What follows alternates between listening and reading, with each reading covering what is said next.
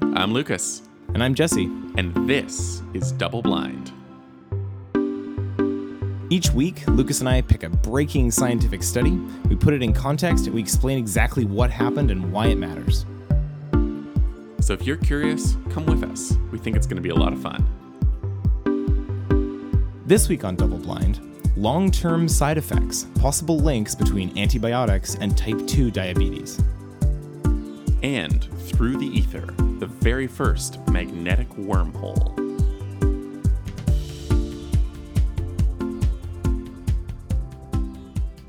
Lucas, would you uh, start us off today?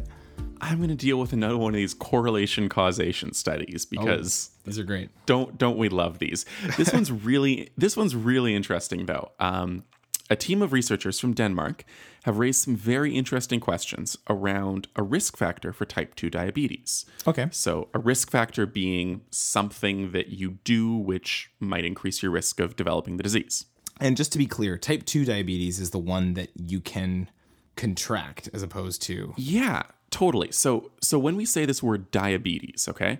We're just referring to the body being unable to properly regulate blood sugar through a variety of mechanisms. There's a few different types of diabetes and they're generally based on slightly different mechanisms. Okay. The most common types we talk about are type 1 and type 2. Yes. And people think of exactly as you said, type 1 is the type you're born with, Mm-hmm. and type 2 is the type you get later in life. Right. So, type 1 is due to the pancreas being unable to produce enough insulin. Okay. Yeah. Yeah, in- insulin's this hormone that helps regulate glucose in your body. Right.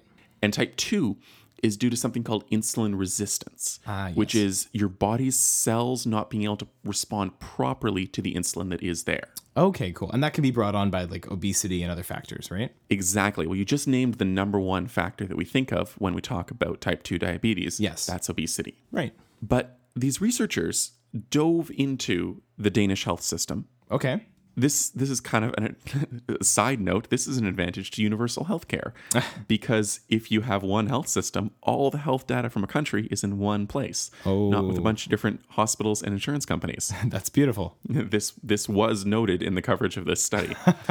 It's really good for research. and what they did is they looked at a bunch of people who had type two diabetes, Mm-hmm. and they looked at the 15 years before they were diagnosed with Okay. type 2 diabetes. Yep. Okay.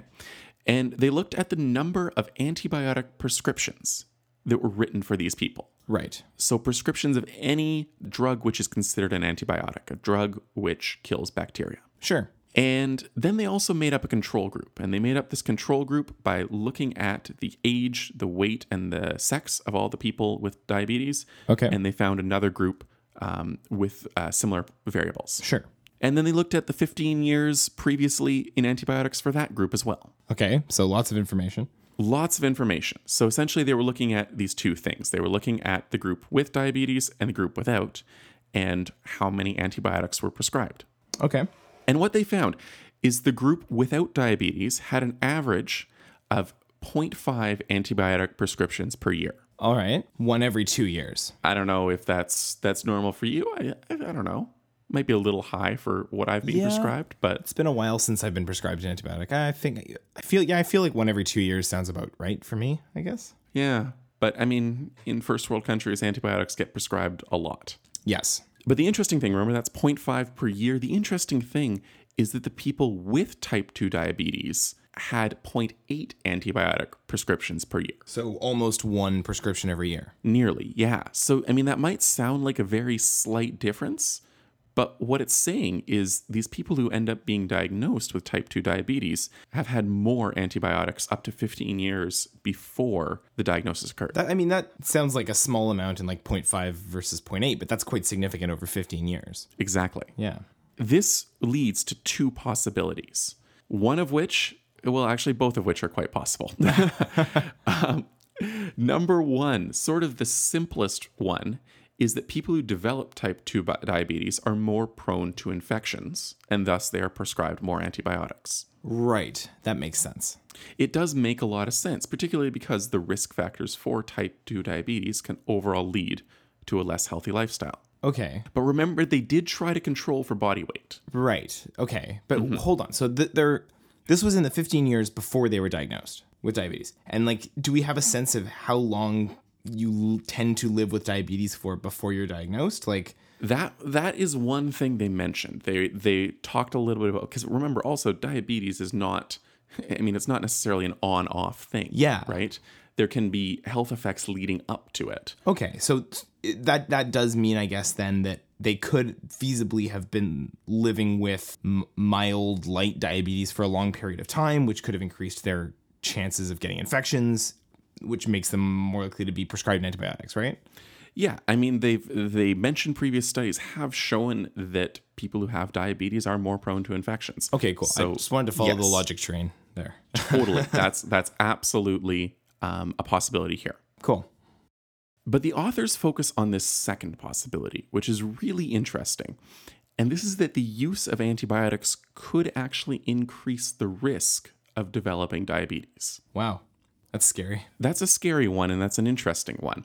It's based on the idea that antibiotics change the microbial community in your gut, Yeah. which is which is something we know to be true, Yes. right? Antibiotics mess with the bacteria that are in your body. Many of the bacteria in your body help you, do really good things for you. Right. I guess w- when people talk about like a broad spectrum antibiotic, you will, you'll often hear, and that's one that just kills everything. Exactly. A Yeah. huge, broad number of bacteria. It's interesting that they they looked at the antibiotics here and they did subdivide them uh, by broad and narrow spectrum. They also subdivided by particular class of antibiotic. Okay.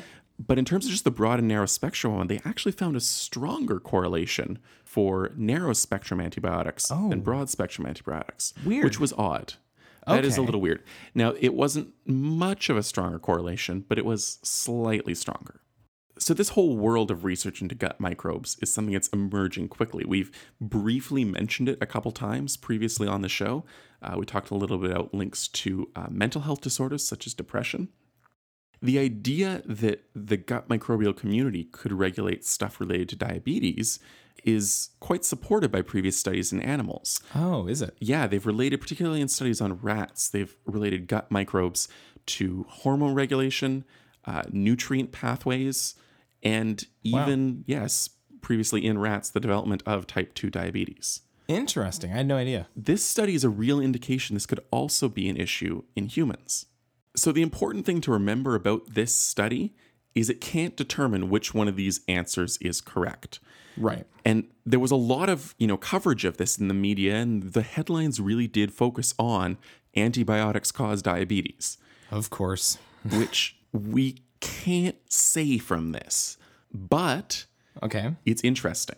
It's an interesting area to look at. And I mean, the world of gut microbe research is mysterious and it's in its very early stages, but there are these correlations from depression to diabetes. Mm-hmm. And I think it's going to be really interesting in the coming years to see what happens Okay. in this particular area of research. Gosh, everything is connected, eh? Yeah, everything's connected, and even the stuff that's not us, because these are like these are not us. These are things that are other things living ex- in ex- us. Separate organisms. Yeah.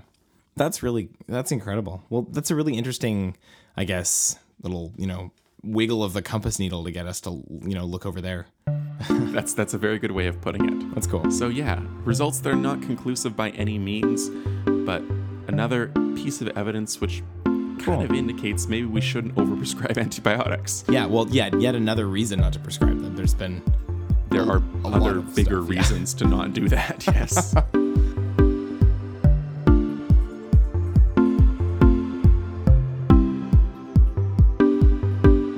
And now it's time for the abstracts. Two quick little stories before we hit up our last big one. CPR is shown to be twice as effective in medical dramas than it is in real life. 70% of CPR procedures on patients work in TV. Yeah. but the immediate survival rate is only 37% in real life. Huh. And there's even a greater discrepancy when it comes to portrayal of actual full recovery from CPR. Right. It occurred in half of the televised cases, but in real life, long term survival actually only occurs in 13%. of Right. That- Patients. that's the stat I've heard that it's just incredibly low.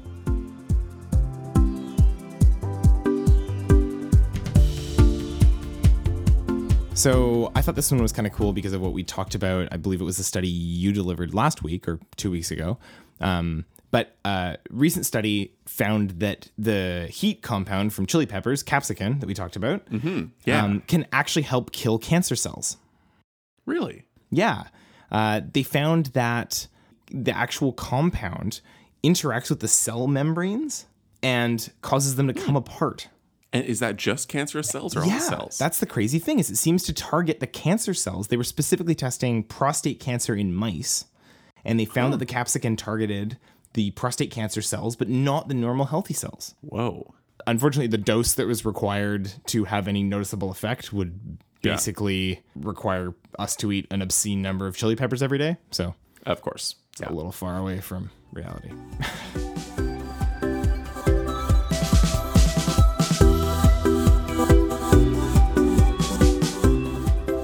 So, um, this next story is one that was really heavily shared on social media in the last couple weeks. Um, Okay. Uh, probably due to the pretty sensational headline.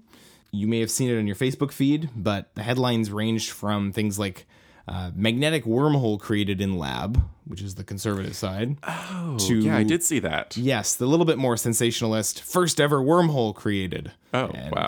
A lot of other similar ones. I did see those. Absolutely. I don't know what they mean, but I saw them. And we're going to find out today. People, I think, share this story a lot because uh, folks love their wormholes. Uh, they're they're particularly big in media right now, right? Interstellar was one of the biggest movies Yeah. of last year, prominently featured a wormhole. Um, Marvel movies, Star Trek, Doctor Who, whatever you name it. So we're going to take a look at what the researchers actually did, and then we're going to talk a little bit about wormholes, and then we're going to talk a little bit about what this study actually means, because those things are uh, a little bit at odds with each other. Turns out. Okay, sounds good. So, what actually happened? So, this is a new study out of Spain.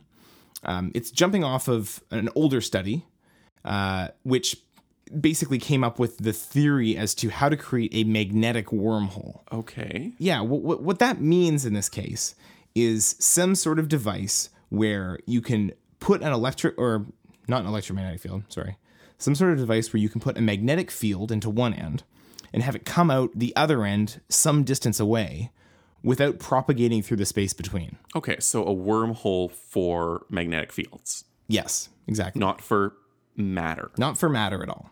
Okay, got it. so magnetic fields, as some of us know, are generated by usually a magnet or a wire carrying a current. Uh, it's an invisible field that propagates out indefinitely from its source. So when you have a magnet, that magnetic field is detectable in theory infinitely far away from the magnet, but it falls off really quickly in strength as you get further away from it. Right, kind of like y- like in theory, you're feeling the gravitational fields of everything in the universe. Yeah, exactly. but you're not actually significantly affected by the things that are very far away. Yeah, totally. All of these Okay. forces, electromagnetism, gravity, magnetism, are theoretically indefinitely propagating forces, but they It'll have stop at a point. yeah, they don't just stop ever. They but they have exponential fall off rates, which means the further away you get from the source, they become exponentially weaker. So, these researchers wanted to build a system to essentially carry this magnetic field from one point in space to another, right? Mm-hmm. Mag- magnetic wormhole is our theory Sure. the idea is the field goes in one end and it comes out the other. And the researchers had three requirements that had to be met for them to have succeeded at this task. If they meet these, then they've successfully completed this experiment. They've accomplished what they're trying to do. Cool. The requirements were these one, the magnetic field must not be detectable midway through the wormhole. That's fair. It wouldn't be a wormhole if Exactly. you could detect it. It would just be a magnetic field. Sure. Um, and this was worded very confusingly in the study as it must magnetically decouple a given volume from the surrounding 3D space. So took, took me a while to figure that one out. Understandably so. Um, the second requirement was that the wormhole itself must not be detectable. And that's an important one because there, there's Okay. an idea that you could create this this wormhole, this device, this thing that masks the magnetic field, but it creates its own obvious signature that's detectable, which would then reveal that there's a magnetic field inside it, which defeats the purpose. Right. This is not a tube which covers the magnetic field. Yeah, exactly.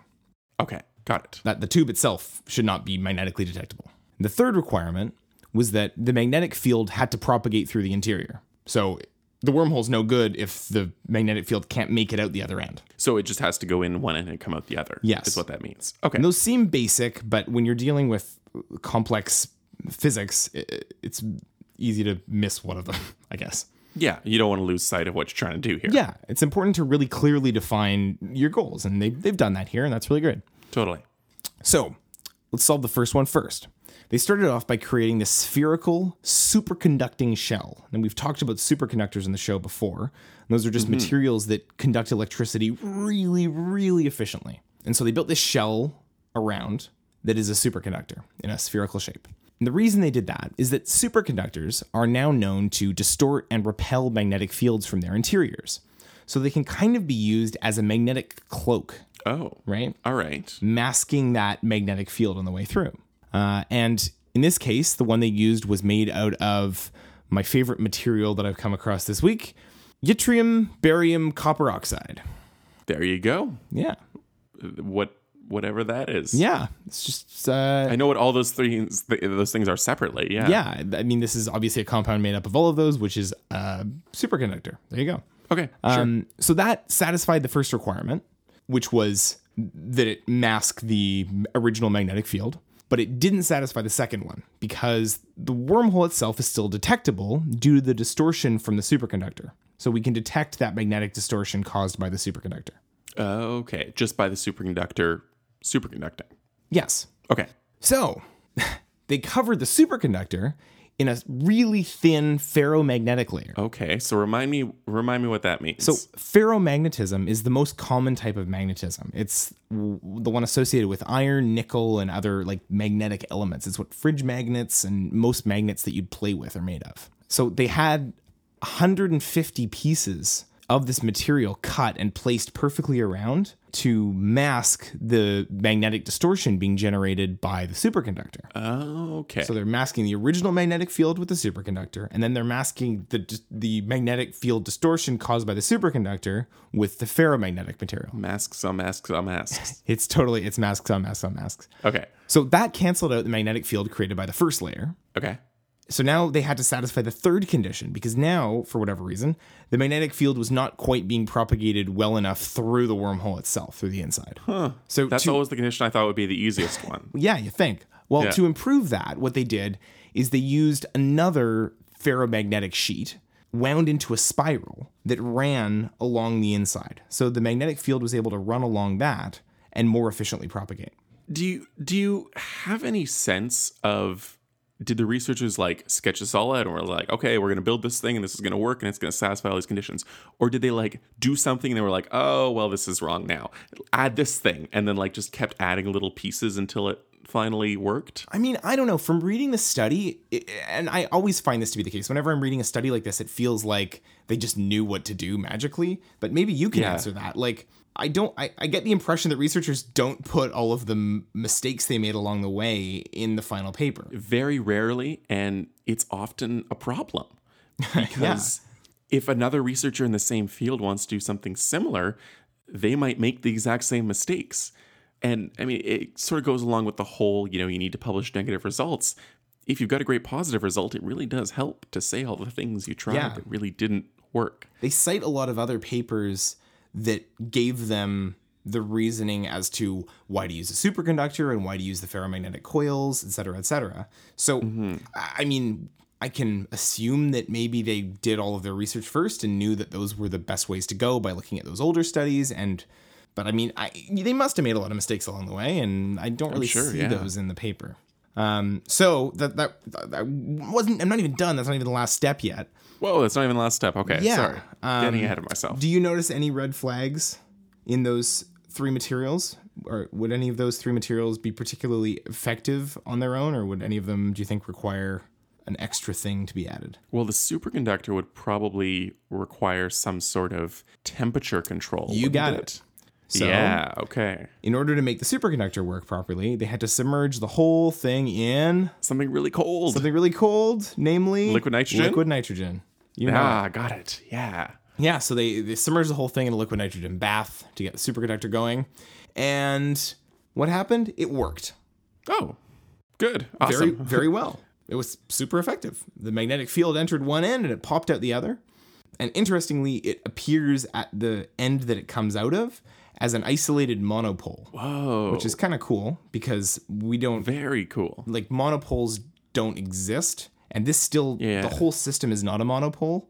Hold on, I've got to back up. So Yeah, no worries. uh, when you know those little bar magnets or whatever that you play Yeah. with as kids, those are all North end, south end. yeah, those are really clearly marked as being dipoles. And a dipole means it has two poles, a north pole and a south pole. Yeah.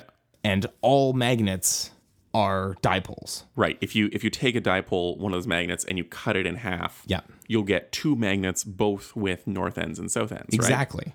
But at any rate, the exit end of this wormhole kind of appears to be a monopole, which is just a fun little anecdotal thing. Right. But if you add the enter end on it too, Exactly. it becomes a dipole. Yes, because at the enter end is one pole is going into the wormhole and the other pole is going out just into the space behind it, right? Right. So the right. wh- that- yeah, I get it. Yeah, the whole system is still a magnetic dipole. That makes sense. Yeah, so that's the experiment. I mean, now we got to quickly talk about the idea of a wormhole because the thing is, this just doesn't really match up with what most people's idea of a wormhole is. No, I want to go somewhere and then go to a planet near a black hole and see giant tides. Yeah. And And I meet mean- Matthew McConaughey. The researchers use the word wormhole, but I I was unable to find a a layperson's definition of the word wormhole online that mentioned anything other than traveling through space-time. This is not what is commonly thought of as a wormhole.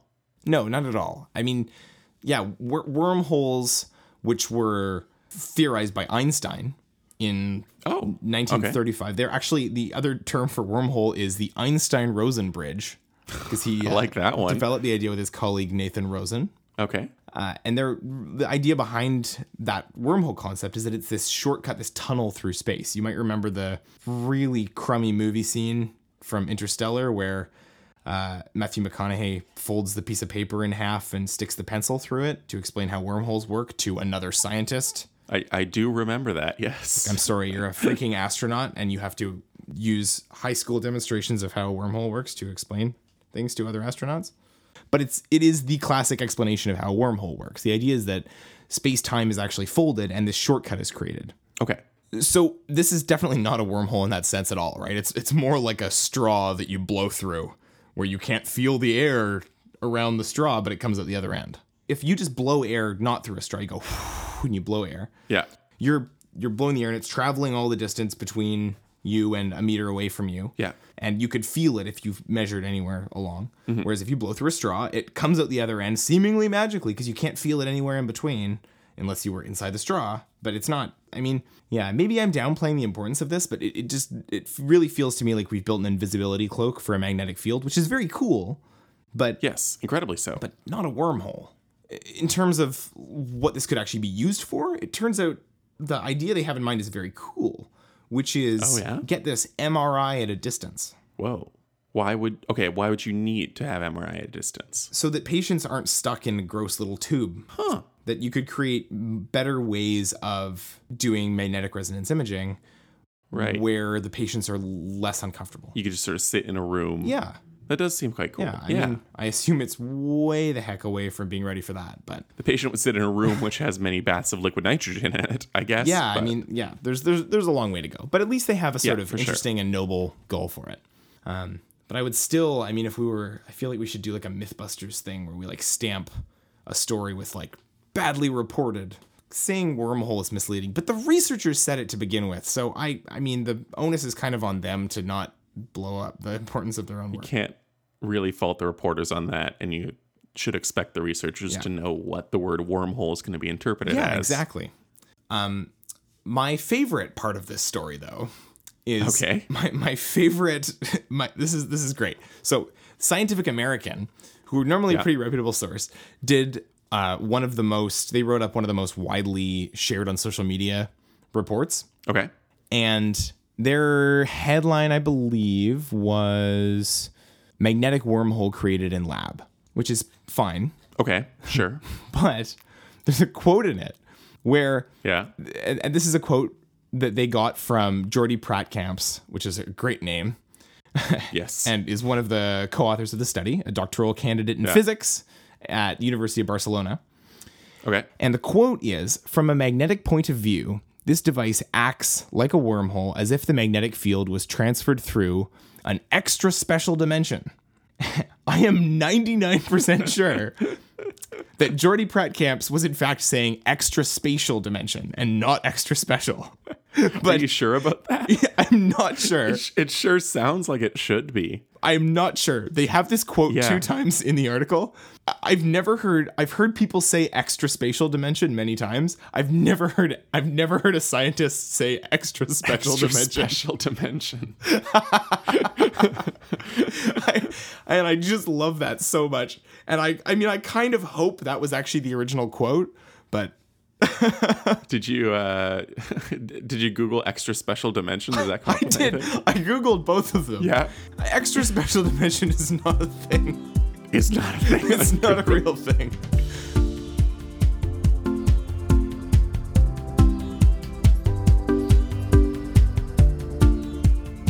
Well, that's it for this week. We'll have links to all of those studies we discussed and more in this episode's show notes. Those are, as usual, at doubleblindscience.com. Did you enjoy our show? If you did, please review us on iTunes. We'd love to hear what you think, and it helps, you know, show our podcast to other people. If you did not enjoy us, well, tell us what you think. Uh, you can review us if you want, but we'd prefer you did that in private. Send us an email, uh, stories at doubleblindscience.com. You can also use that if you have a story idea for us, or get in touch with us. We're on Twitter uh, at doubleblindSCI. Thanks a lot. See you next week. See you next week.